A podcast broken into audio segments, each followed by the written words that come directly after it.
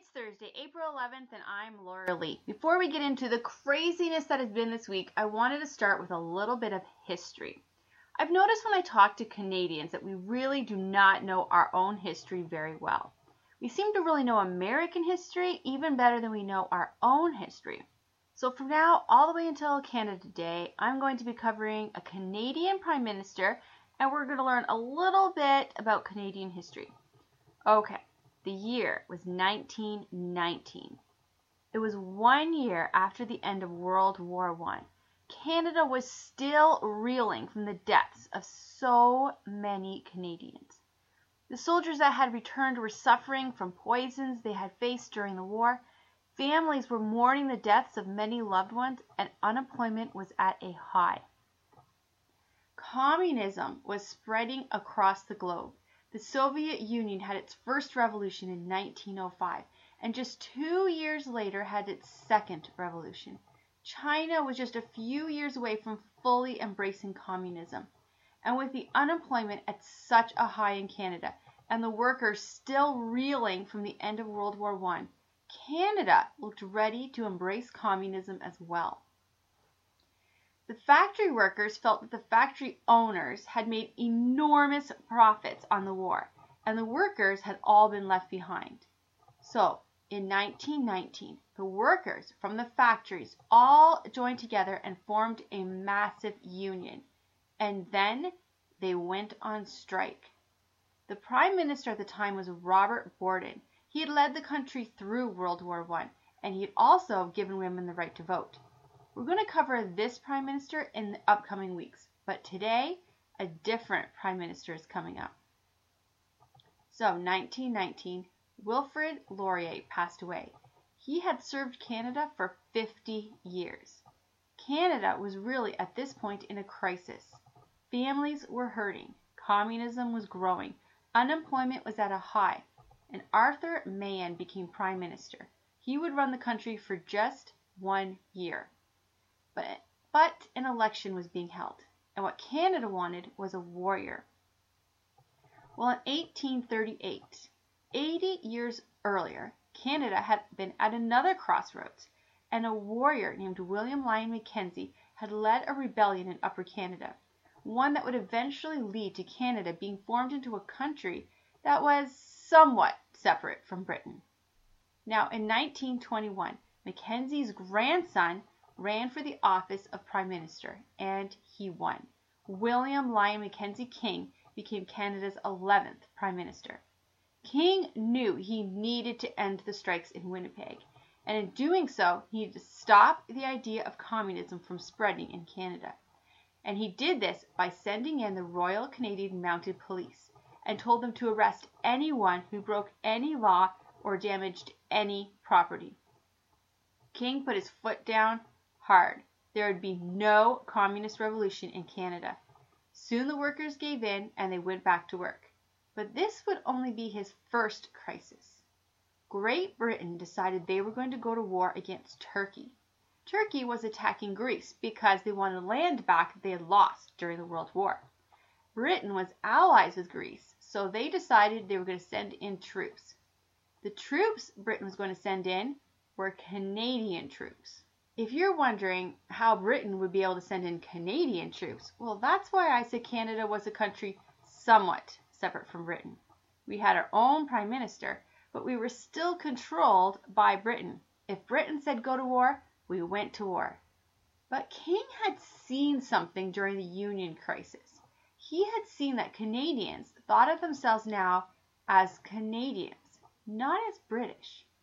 So he made a daring move one that had not been done in history. He said no. Britain didn't need to decide what to do about King saying no because Turkey ended up backing off and left Greece alone. But this second crisis set a tone. King was the Prime Minister of Canada. No member of Britain's Parliament was going to tell him what to do. Then, in 1923, King met with the American government.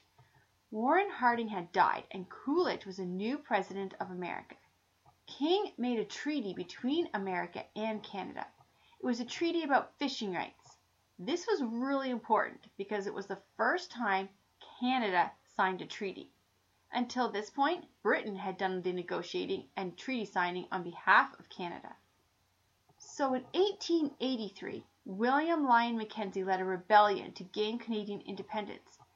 But in 1923, his grandson, William Lyon Mackenzie King, set that independence in motion.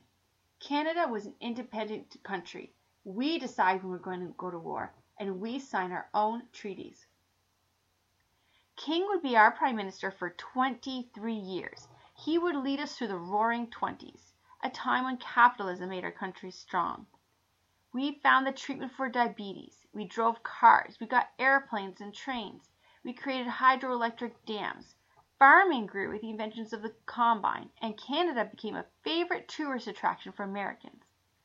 But King also did something not so great. He introduced unemployment insurance and family allowance. This was the beginning of socialism in Canada.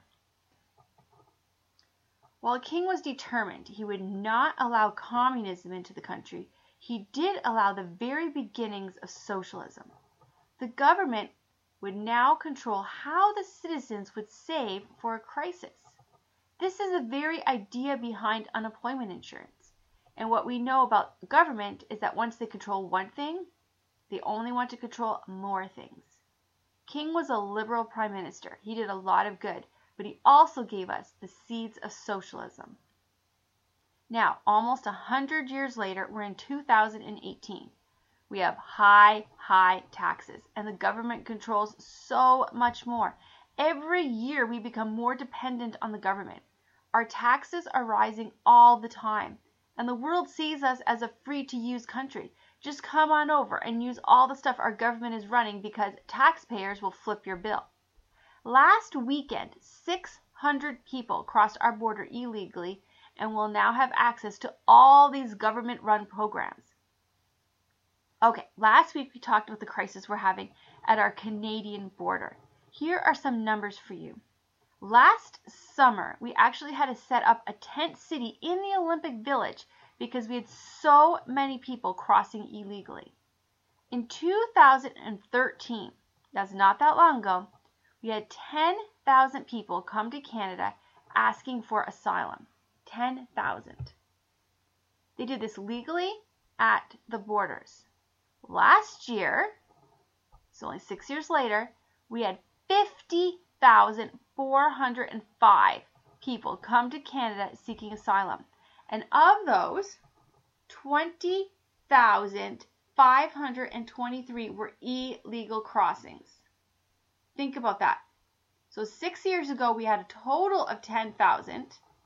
Last year, we doubled that with just illegal crossings. 20,523 people crossed our border illegally and now have access to all our government run programs.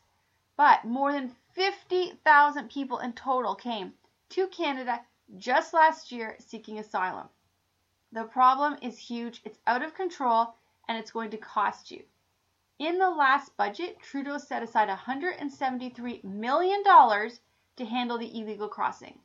The whole problem has exploded because Trudeau sent out a tweet that said Canada was open, come on over. Over half of these illegal crossings are from the very same spot in Quebec. They're crossing and they're fleeing upstate New York. It's one of the most beautiful places in North America. They're fleeing United States, the most free country in the world. It's ridiculous. But it's also a moneymaker for the human traffickers. Yeah, there are people who are making money getting these people to the ditch and telling them what to say when they cross the ditch over into Canada where people are waiting for them. Last January, 315 people crossed illegally. And that was a lot, and we realized there was a problem. But this January, 1,517 people crossed illegally. So last January, 315 crossed illegally. This weekend, 600 people crossed illegally. 600 people walked across our border illegally last weekend. Each of these people will have their claim looked at, but there's such a backlog that's now going to take 11 years before we get to see the ones that crossed this weekend. Basically, Canada has no border. unless you're coming here legally.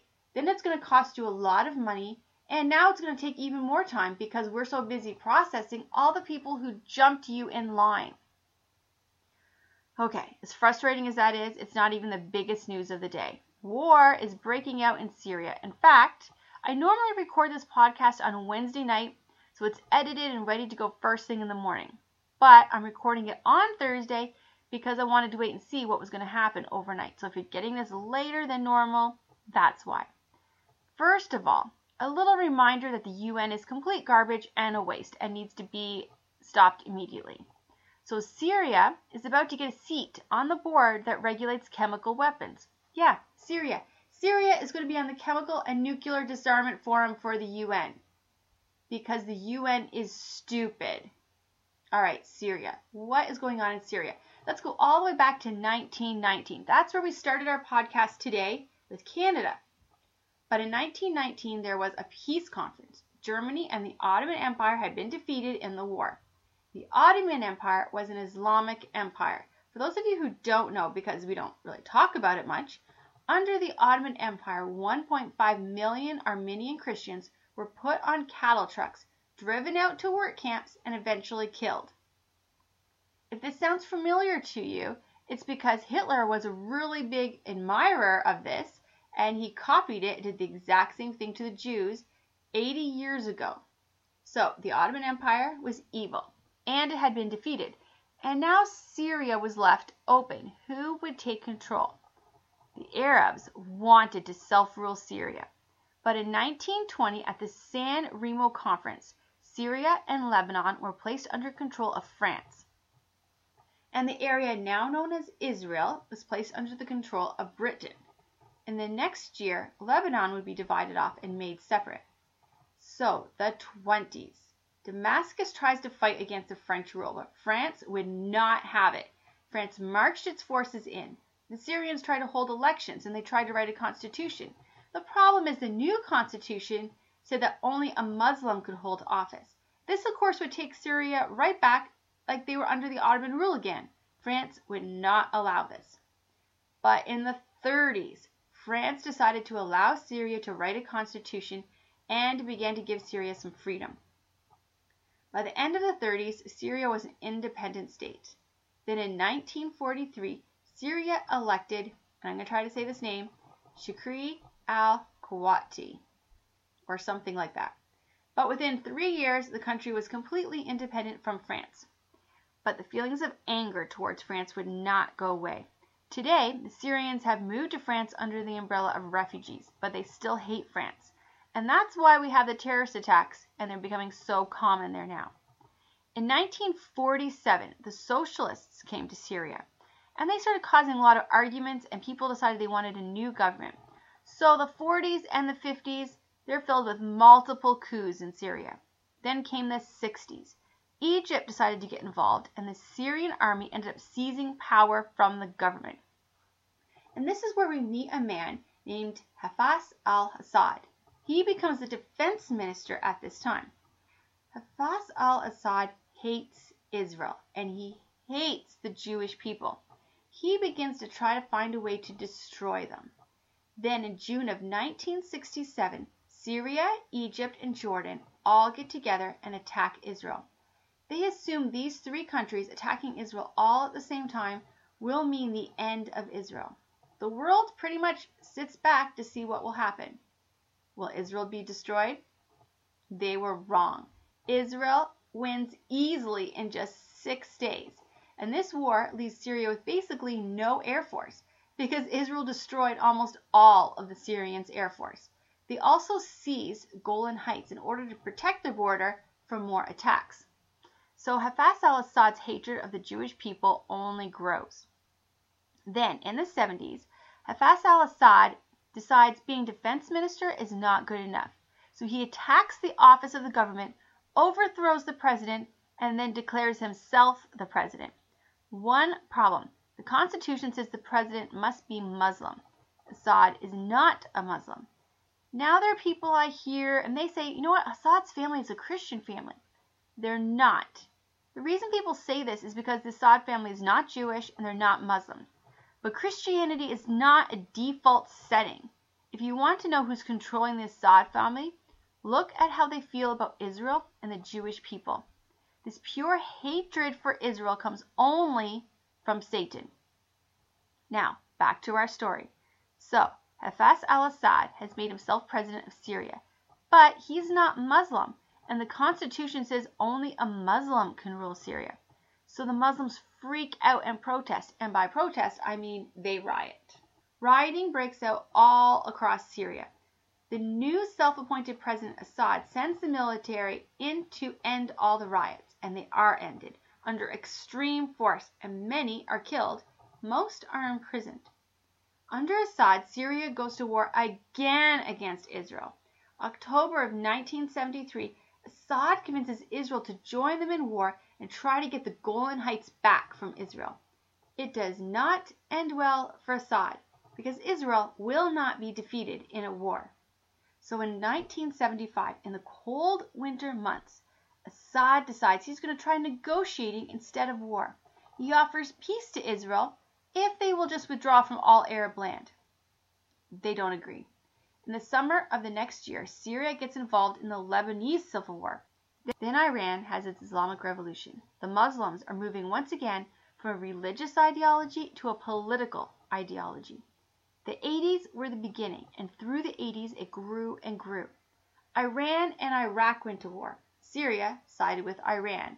This was a huge problem for Israel because Iran is pretty clear. They hate all Jews.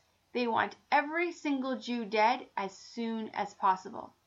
Israel can see at this point that Syria is still a warring state, and the alliance it has with Iran makes it clear. Syria does not want peace with Israel. So Christmas of 1981, Golan Heights officially becomes part of Israel. The 80s are not really a good time for Syria. The Muslim Brotherhood begins to grow, and Assad sends a military in. Tens of thousands of civilians are killed. And then war breaks out between Israel and Lebanon. When, and that's because the Muslim Brotherhood, they began killing most of the Christians who were living in Lebanon, and Israel stepped in to help the Christians. So Syria also gets involved in this war. Assad sends troops into Lebanon twice in the 80s. Then 1990. Iraq invades Kuwait. The US goes to war. Operation Desert Storm. Assad joins with the US and sends his soldiers to go fight in Iraq. The 90s are full of war, talks with Israel over the Golan Heights, and Assad prepping his son Basil to take over Syria.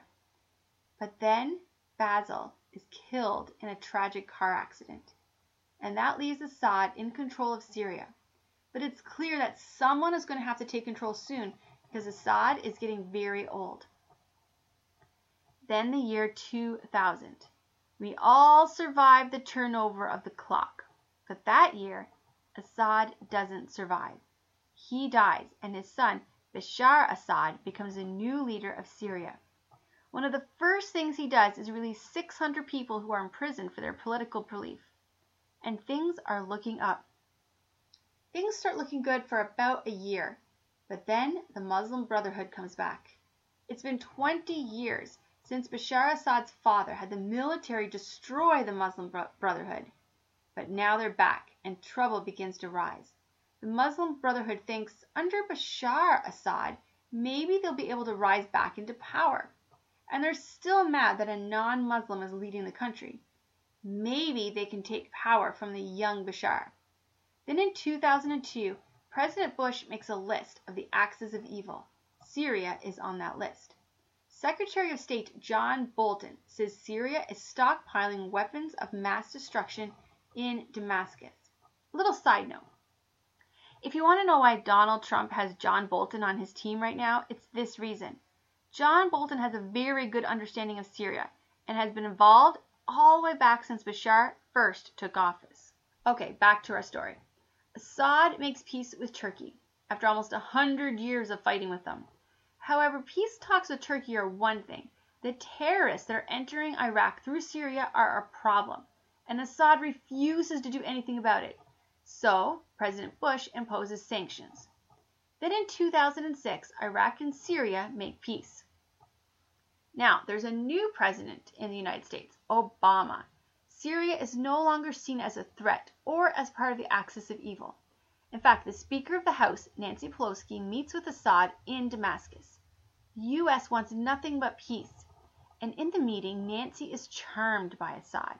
He's young. He talks of peace. He shows he's made peace with Turkey and Iraq, and he wants peace for the whole Middle East. But is Assad peaceful, and can he be trusted? Under the hope of trusting Syria is now a peaceful country, Obama does nothing while Syria begins to build a nuclear facility. Israel was not okay with that. In that year, Israel attacks Syria. They hit the nuclear facility in Syria and destroy it. Little side note imagine where we would be right now if Syria had a nuclear bomb. So, yeah, let's all thank Israel for that little piece of wisdom that they had. Okay, 2009, Obama sends more American White House security forces to meet with Assad, and they help Syria launch its first stock exchange. Once again, Assad charms the socks off of the White House.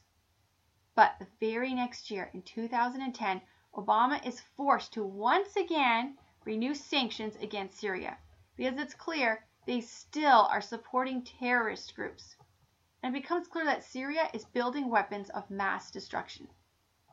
When the sanctions are again put against Syria, things begin to unravel very quickly for Assad. The next year, in 2011, there was a protest held in Syria, and Assad decided he needed to show that he was in control. The people, they feared his father, but they have no fear of him. So he sends in the military. The military shoot and kill the protesters. This only ends up starting a national wide violent protest. Assad tries to end the violence by agreeing to release a few dozen prisoners, but it doesn't work. The riots only grow. So, in May of that year, Assad decides he's going to try something else. He sends tanks into the cities that are protesting. People are tired of Assad. It's been almost 50 years of the Assad family. So the tanks don't stop people, and the fighting actually grows. Here's the complicated thing. The ones rising and protesting are the Muslim Brotherhood, and they want to kill all the Christians. So the Christians in the area are brutally murdered. They are crucified, they are beheaded. The violence only grows. So Assad, not a good guy. Those wanting to overthrow him, also not good. So in November of 2011, the Arab League votes to suspend Syria. This only empowers the Muslim rebels, and then the violence grows. Assad at this point has lost all control. So, in an effort to try to gain control, he bombs the cities where the Muslim Brotherhood has gained control. Many, many people die. And the protesters now, they don't call themselves protesters anymore because it's obvious they're in a war. So they call themselves the Free Syrian Army. They are a Muslim army. Their goal is to take control of Syria and make the country an Islamic country. Then as if things were not bad enough, June of 2012, Syria shoots down a plane. It's a Turkish plane. So now Turkey now sees itself at war with Syria. Then July of 2012, Aleppo is taken captive by the Free Syrian Army. Overnight, the Christians try to escape. Those who do escape are trapped on mountains. Those who do not escape are murdered, brutally, tortured, raped, killed. The world does nothing. Even children are rounded up and killed, beheaded and crucified. Then in August of 2013, Assad uses chemical weapons. 300 people are killed. Obama said this would be a red line. If any chemical weapons are used, that would be a red line. But Obama does nothing. Assad agrees he will allow the UN to destroy its chemical weapon stock. Obama later, as he's leaving office, would boast about how he got the chemical weapons away from Assad without going to war. But Syria still had those weapons, and they would use them again many times. Obama decided to let Russia take control of the situation. So instead of the US or Britain, Russia would become the most powerful country in the area. That sounds like a genius idea. So then Russia decides they're going to side with Assad. Now there are three groups fighting There's Assad's army, there's the Muslim army, and there's also the Syrian Democratic Force. That last group are people who want Assad to step down and they want democracy to be put in place. So there's two bad groups fighting each other, and there's one good group that both of the other two groups are fighting, and there's thousands of dead civilians. So when people say the problem in Syria is complicated, that's because it is. It's because some of the rebels are actually worse than Assad, and Assad is super bad, and some rebels we think are probably good, maybe, but we're still not 100% sure. In 2014, the Geneva leaders from around the world sit down and try to come to a peaceful resolution for Syria, but it doesn't work. You have Assad who wants to have power and control and won't give up anything, and you have the Islamists who want Islam to run the country. There's really no middle ground to that. So, June of that year, the Free Syrian Army officially changes its name to the Islamic State of Iraq and Syria.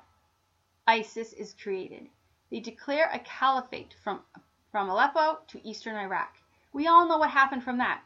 ISIS became a world problem, causing terror everywhere. Members of ISIS moved into Europe posing as refugees fleeing Syria. They, and they took their ideology online. They recruited people everywhere. They convinced them that a caliphate had been made. ISIS was winning. Their hatred for Europe and especially France goes all the way back to World War I. They're still mad that the Ottoman Empire was destroyed. They're still mad that France controlled Syria. They are especially mad that the Jewish people were given control of Israel. Europe has moved on from World War I. That's forever ago. Most don't even know what World War I was about. But the Islamists know, they remember, and they're still determined to bring it back. By 2016, ISIS was controlling a very large area. Russia and Syrian air forces. They win some cities, but then lose them again. Then in January, Russia, Iran, and Turkey get together and they make an agreement that they are going to help Syria. Then, while Assad is fighting rebels in a town called Shikon, he drops massive amounts of chemicals and many people die. The world sees the truth. The chemical weapons are still in Syria, and Assad has now lost his mind. This time, though, there's a new president, Donald Trump. He immediately orders a missile attack on the airbase. The U.S. sends in troops. Town by town, they defeat ISIS. They back the Syrian Democratic Forces. And then in June of 2017, the Americans shoot down a Syrian fighter jet it becomes clear America is willing to go to war against Assad. Town by town, ISIS is captured and killed. Having America involved turns out to be a good thing. By Christmas of 2017, Russia declares they've won the war against ISIS. Christians return to their churches that have been controlled by ISIS and celebrate Christmas for the first time in years. But remember, there's three groups there's Assad, not a good guy. There's ISIS, terrible, and then there's the Democratic rebels. Assad wants both of those groups dead. The US helped kill ISIS. Still, Assad wants both groups, both groups killed. So when the USA said, We're done, we've killed ISIS, we're leaving, Assad was still working. And he dropped chemical weapons on more rebels. Now, some are debating if Assad is the one who dropped the chemicals. I believe he is because he's trying to keep control.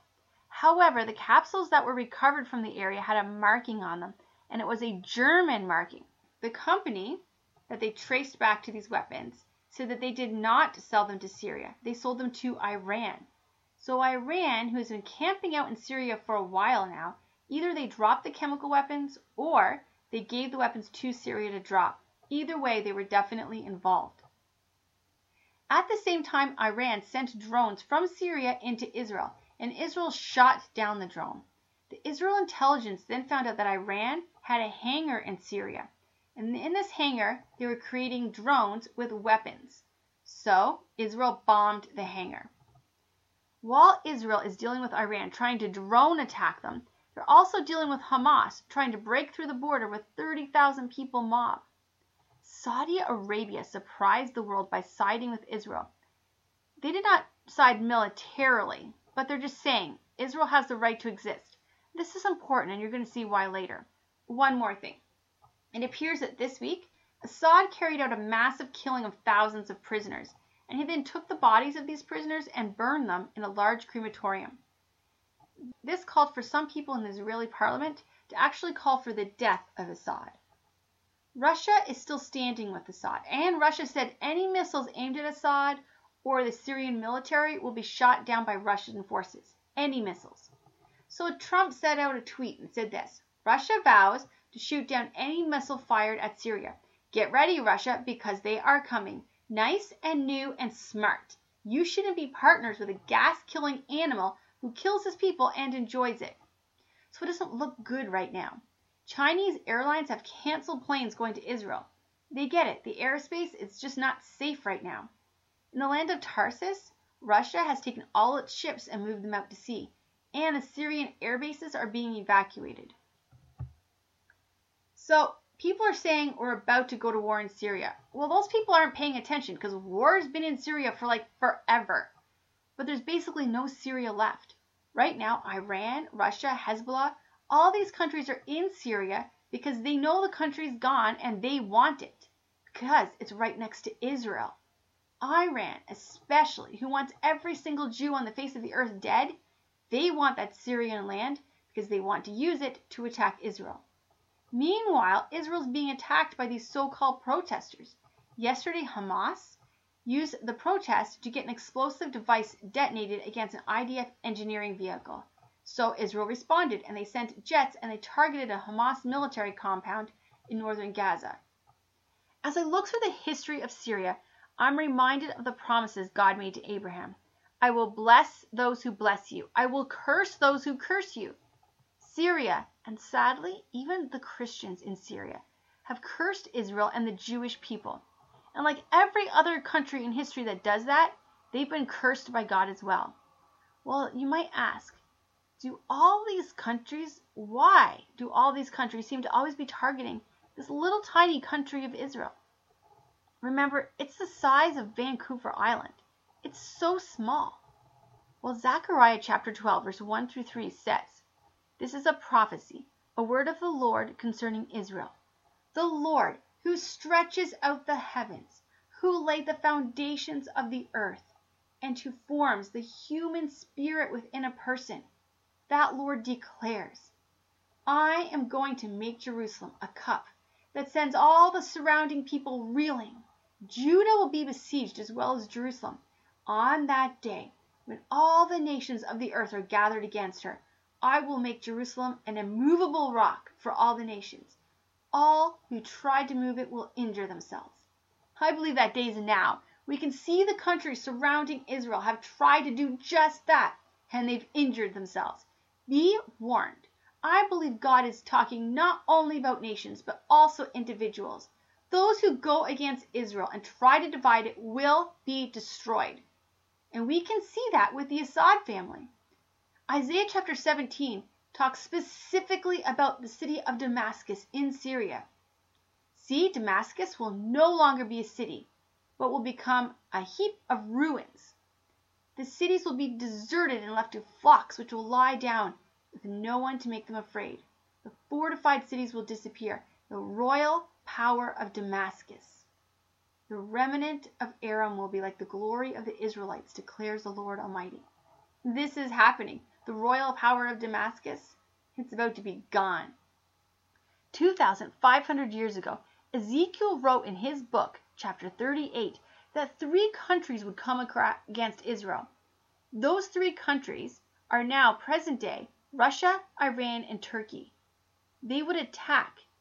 God said he's going to destroy them with earthquakes, and they would end up turning their swords on themselves. Those three countries are now in Syria, and they all want Israel's land. Verse 13 of that chapter says some countries will stand up and protest this move. They will say these countries, they just came to plunder Israel. They'll protest, but they'll not actually step in and help. Those countries mentioned are the land that today is known as Saudi Arabia.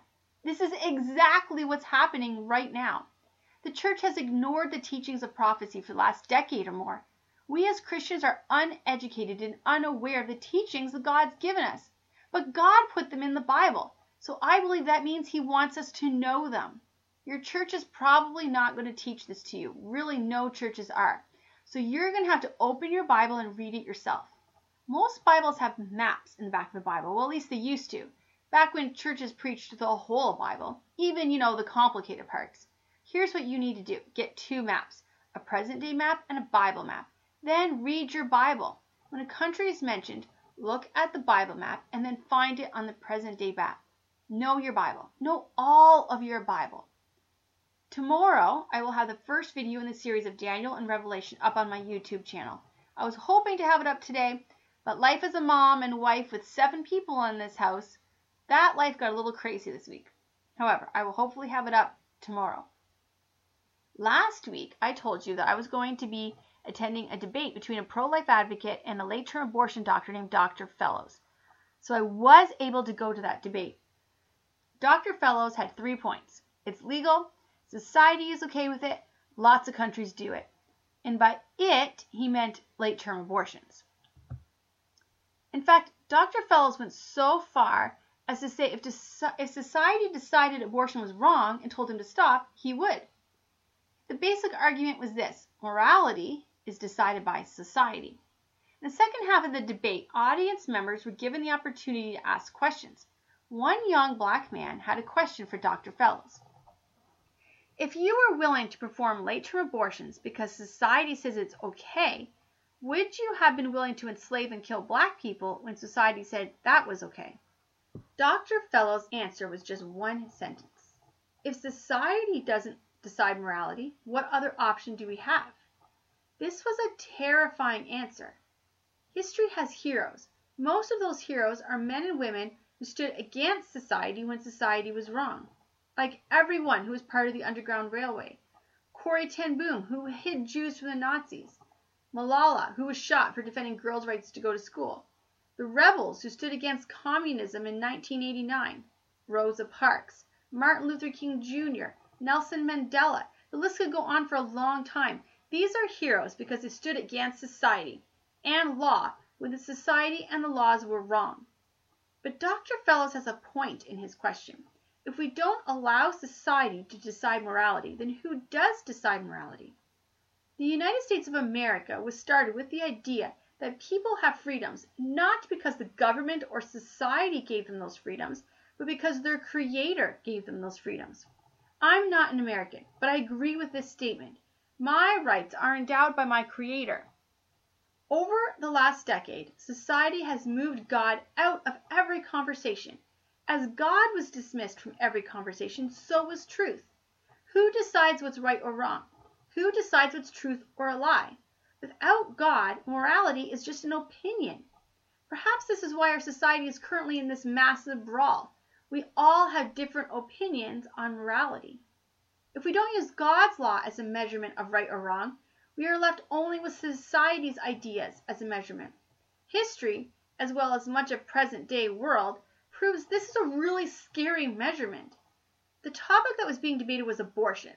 Is killing a human life morally acceptable if the human has not been born yet? But what if we ask the question, is killing a human life morally acceptable if the human is insert the race of your choice, or insert the sex of your choice, or insert the religion of your choice. Is murder wrong and is murder evil? Well, why? If we're leaving the answer to that question up to society, then the young black man in the audience has a reason to be worried. I have a reason to be worried. You have a reason to be worried. I believe God created us, and God gave us a conscience, and God gave us the Bible. God came to earth as Jesus Christ, and he showed us how to live. God is the one who measures right or wrong. And wrong is anything that goes against God's laws. It's doing things our way instead of doing things God's way. And the term God gives this is sin. Sin separates us from God. It ruins our relationship with God. It means we will not be with God forever in heaven. But God in his love made a way for us to escape this. God was the way. Jesus, who is God, came to earth, lived a perfect, sinless life, and then died to be the punishment for our sins. And when we tell God we're sorry, when we confess that sin to Him, we turn and say we're going to live our lives God's way. When we call out in the name of Jesus Christ, our sins are forgiven and we are seen in God's eyes as perfect and holy.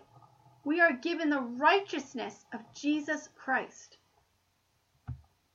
Today is the day to do that if you have never done that before. Call out to Him, ask Him to forgive you, and He will.